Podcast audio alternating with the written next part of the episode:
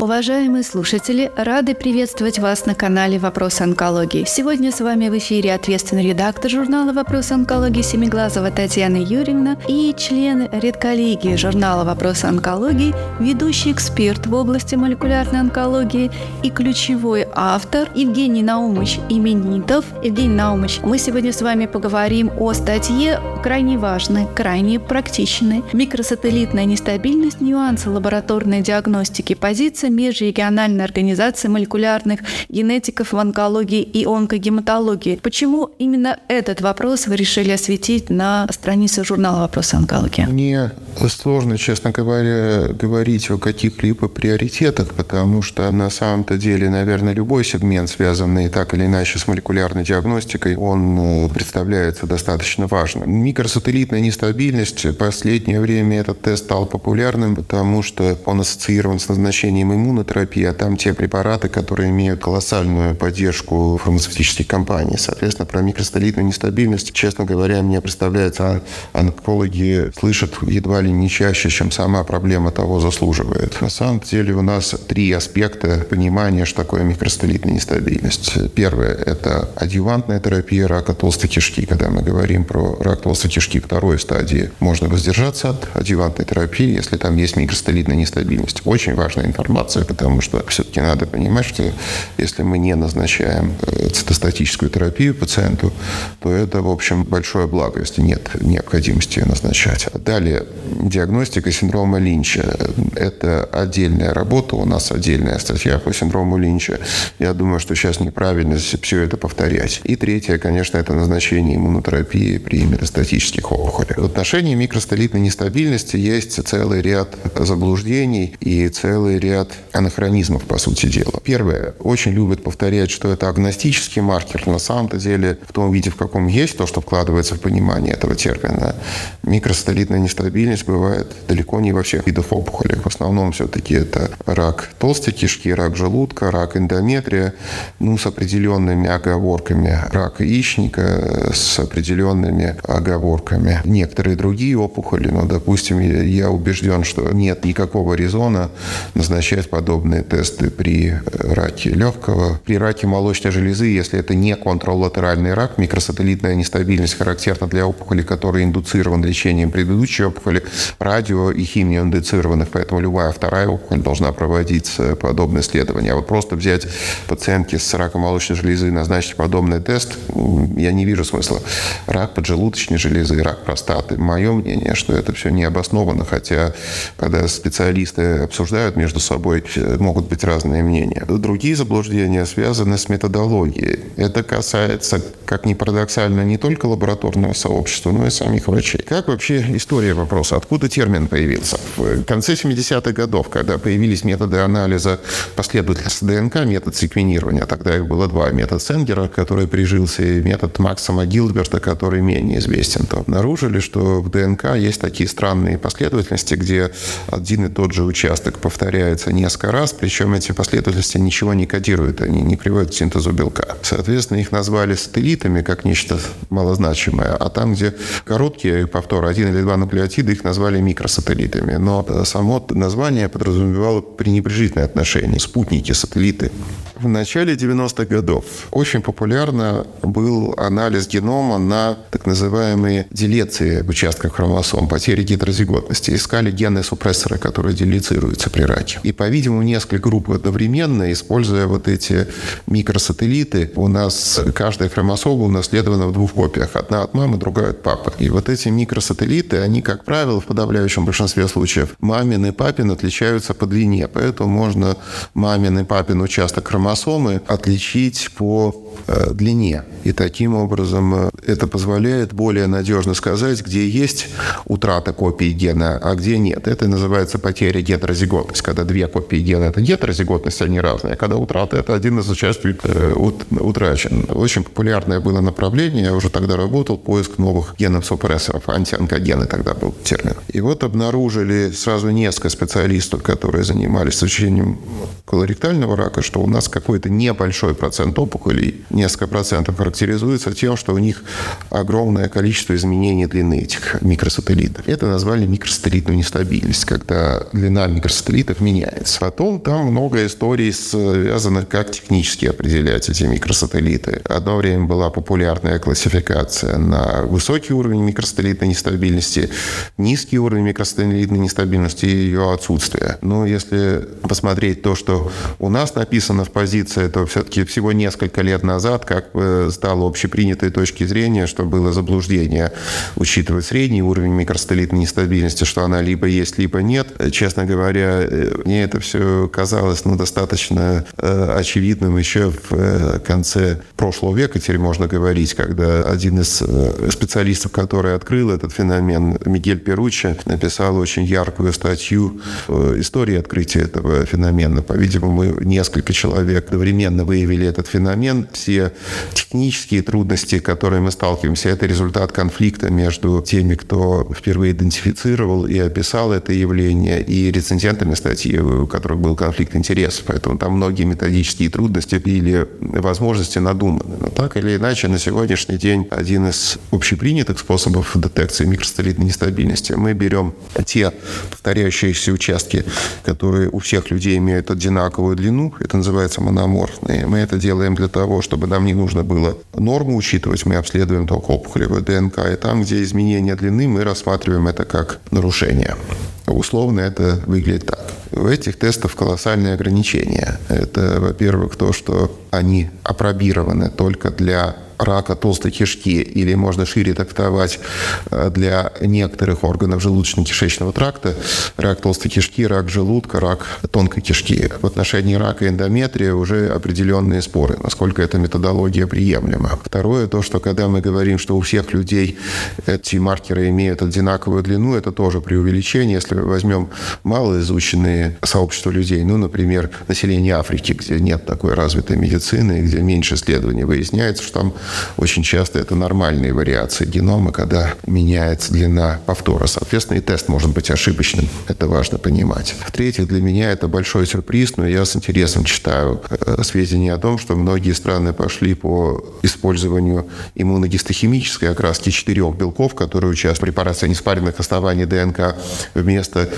электрофореза из экономических соображений. У нас все, что касается молекулярной генетики, эти технологии дешевле, чем иммуногистохимический анализ, потому что эти все реагенты производятся у нас в стране, а реагенты для иммуногистохимии надо закупать. А за границей оказывается наоборот. Там иммуногистохимия дешевле, чем молекулярный анализ. Поэтому то, что я вижу из литературы, что многие приоритизировали иммуногистохимию из экономических соображений. Но так или иначе, на сегодня, когда мы говорим о использовании в реальной практике э, совокупная точка зрения, которую вы видите на страницах статьи, что когда мы говорим о стандартных локализациях рак толстой кишки, рак желудка, то здесь допустимо использование того и другого метода. От себя я могу сказать, что это совокупная точка зрения, которая есть и среди изложена в позиции, и которая изложена в мировых рекомендациях. Если брать мою личную точку зрения, то я вправе говорить, что она может отличаться от э,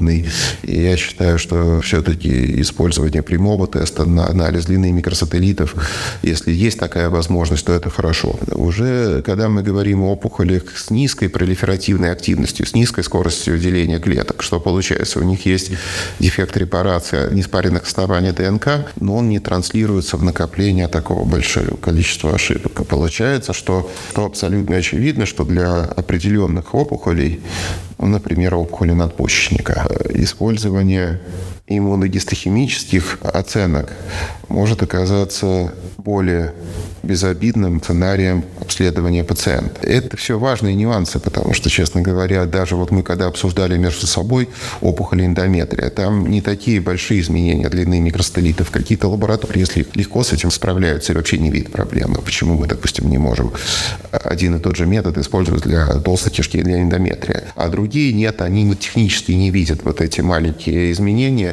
и говорят, что для них иммуногистохимия предпочтительна. Мораль такая, что все-таки все эти методы, они э, имеют право быть адаптированы к реальным условиям того учреждения к профилю тех специалистов, которые есть. Это важный комментарий на самом деле. Следующий момент, он уже очень важен для врачей. На иммунотерапию отвечают только те опухоли, где много мутаций.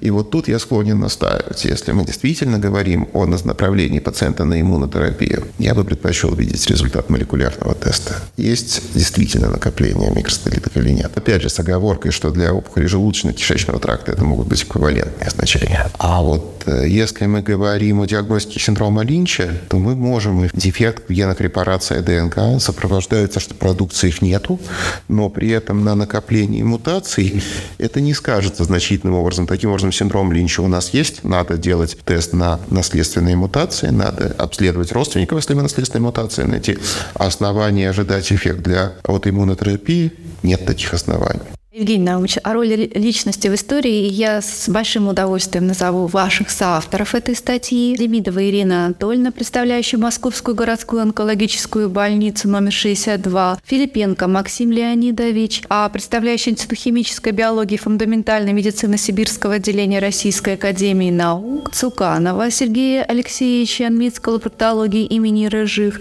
И, безусловно, присутствующий здесь на студии Евгений Наумович Именитов, МИД онкологии онкологии имени Николая Николаевича Петрова. И все-таки а что объединяет коллектив соавторов? Э, на мой взгляд, достаточно редкая ситуация, когда я бы сказал, что, несомненно, очень сложно выделить, грубо говоря, кто здесь э, имеет больше опыт, кто меньше, потому что этот вклад, он разный, немножко равноценный. Значит, если брать Алексея Сергеевича Цуканова, то это центр колопроктологии. Несомненно, у них колоссальный опыт работы с пациентами именно с раком толстой кишки и с диагностикой синдрома Линча. Но надо, опять же, понимать, что все-таки это в основном э, рак толстой кишки. Э, если брать Ирину Анатольевну Демидову, то, в общем, 62-я больница – это нарицательное название, это э, одна из лучших онкологических больниц страны, где, э, несомненно, есть очень хорошая молекулярная диагностика, где занимаются очень широким спектром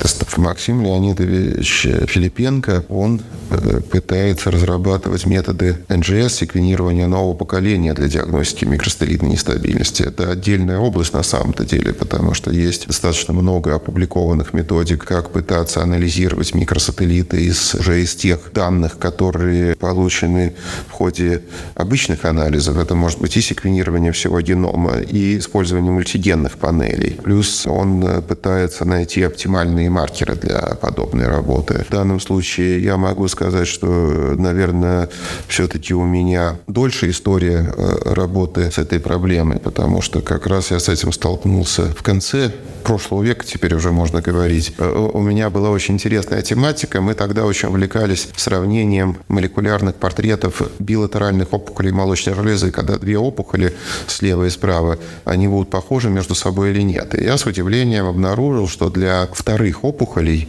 характерна микросателлитная нестабильность. Это 2007 года работы, и на самом-то деле вот отсюда я и говорю, что когда у нас вторая опухоль, нужно делать этот тест, потому что выяснилось, что ятрогенные опухоли, те, которые связаны с радиотерапией или с лекарственной терапией, у них часто имеется микростелитная нестабильность. Важно это данные. Вот тогда как раз я на себе, еще технологии были совсем другие, пытался разобраться, какие маркеры надо использовать, мононуклеотидные, динуклеотидные. Сейчас это все уже история медицины, а тогда это было актуально. Сейчас, допустим, динуклеотидные маркеры, мне кажется, уже никто не использует, только вот эти мономортные, а тогда это было норма.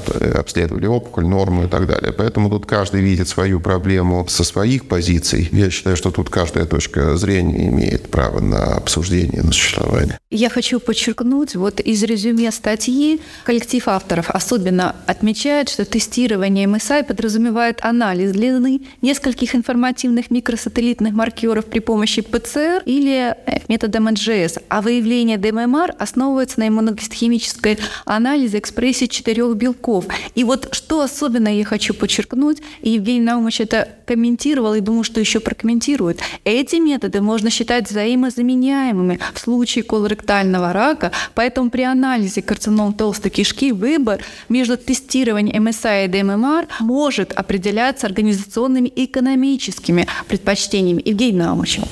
Ну, вот это как раз самое важное, что я хотел бы сказать, потому что если говорить, то вот ситуация, ну, допустим, у нас учреждение работает. Я считаю, что если есть хорошая молекулярная диагностика, то лучше использовать прямой метод, потому что все равно у иммуногистохимии там проблема какая, что если у вас происходит инактивирующая точковая мутация в белке, то иммуногистохимический метод технически не может увидеть это нарушение. Э, другой нюанс, что все-таки я же со всей страной работаю, очень много ситуаций, когда когда морфолог говорит, что нет присутствия того или иного белка, а это ложный ответ. Даже опубликованы у меня такие работы, которые показывают, что э, довольно большое нагромождение технических ошибок. Но не всегда же так. Во-первых, не везде есть э, подобные технологии. Сейчас, опять же, референс-центры позволяют куда угодно посылать образец, но многие хотят что-то делать у себя. Я согласен, что, допустим, это может оказаться просто быстрее, потому что иммуногистохимический анализ сделать на 4 маркера можно, ну, фактически в тот же день, когда морфологическое обследование сделано. Тут несомненно, что нет. Если учреждение у себя делает, то можно никуда не посылать, не заниматься логистикой. Это тоже плюс. Поэтому я как раз считаю, что тут вопрос о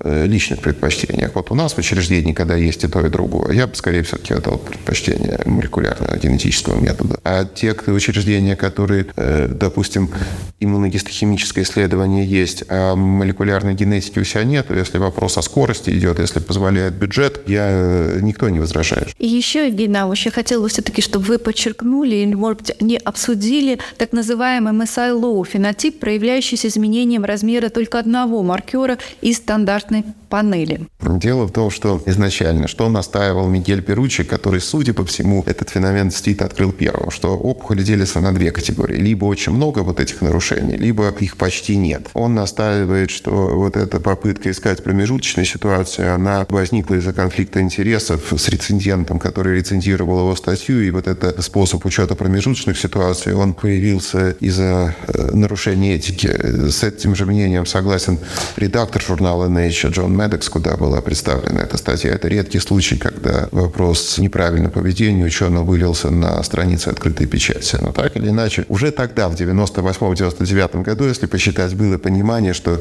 вот эти э, микростелитные нарушения, они либо в большинстве тестов, либо их нет вообще. Так или иначе, это само по себе терминология, низкий уровень микростелитной нестабильности, одна э, пару десятилетий жила в научной литературе, хотя специалисты над этим посмеивались. Я могу сказать, что в наших отечественных рекомендациях, я не знаю, как сейчас, но я видел этот термин э, «низкий уровень микростелитной нестабильности». Это ошибка. Нет такого. То есть она э, микростелитная нестабильность либо нет, либо есть. Это международная точка зрения, которая все-таки закреплена на страницах публикаций, наша точка зрения. Евгений Наумович, спасибо, что вы это подчеркнули, потому что это тоже немаловажный момент статьи. И в заключении, да, мы имеем потрясающую возможность диагностики, мы имеем совершенно уникальное лечение, которое меняет биологию опухоли. Но все-таки, Евгений Наумович, вот для врачей рутинной клинической практики, кто именно те пациенты, у кого в приоритете нужно определять микросателлитную нестабильность? Все пациенты с раком толстой кишки, все пациенты с раком эндометрия, я бы сказал, что все пациенты с раком желудка. А вот э, если брать более сложные ситуации, рак яичника, рак мочевыводящих путей, адренокортикальные раки, вы можете делать всем подряд, а можете ориентироваться на какой-то наследственный анализ. А что еще важно? Все вторые опухоли, которые возникли в результате предшествующей терапии. Евгений Наумович, в заключении тут основной посыл, который должен остаться остаться в конце, а, вот буквально врезаться в память каждому клиническому онкологу, если мы говорим о диагностике микросателлитной нестабильности? Микросателлитная нестабильность – это не совсем агностический маркер. Он целесообразен только для ряда разновидностей опухолей, но не для всех. Если вы обнаружили при иммуногистохимическом анализе отсутствие экспрессии какого-то из белков, это недостаточное основание для назначения иммунотерапии. Нужны дополнительные обстоятельства. Либо это два белка утрачено при раке толстой кишки, но не других опухолей, либо какие-то другие нюансы. Я не хочу сейчас повторять все. Зачастую, когда речь идет об иммунотерапии, я сталкивался с тем, что ее назначают без должных оснований. И все-таки надо понимать, что у нас это тестирование абсолютно доступно в стране. Евгений Наумович, я от всей души и думаю от имени слушателей благодарю за тот космос молекулярной генетики, который столь доступно, ярко, интересно на одном дыхании мы сегодня с вами обсудили обсудили. И хочу обратить внимание слушателей, что статью «Микросателлитная нестабильность. Нюансы лабораторной диагностики. Позиция межрегиональной организации молекулярных генетиков в онкологии и онкогематологии», статьи, которой присуждено редакции журнала «Статус передовой статьи», вы можете ознакомиться во втором номере журнала «Вопросы онкологии» за 2023 год. Мы рады, что вы были с нами. До новых встреч. Здоровья!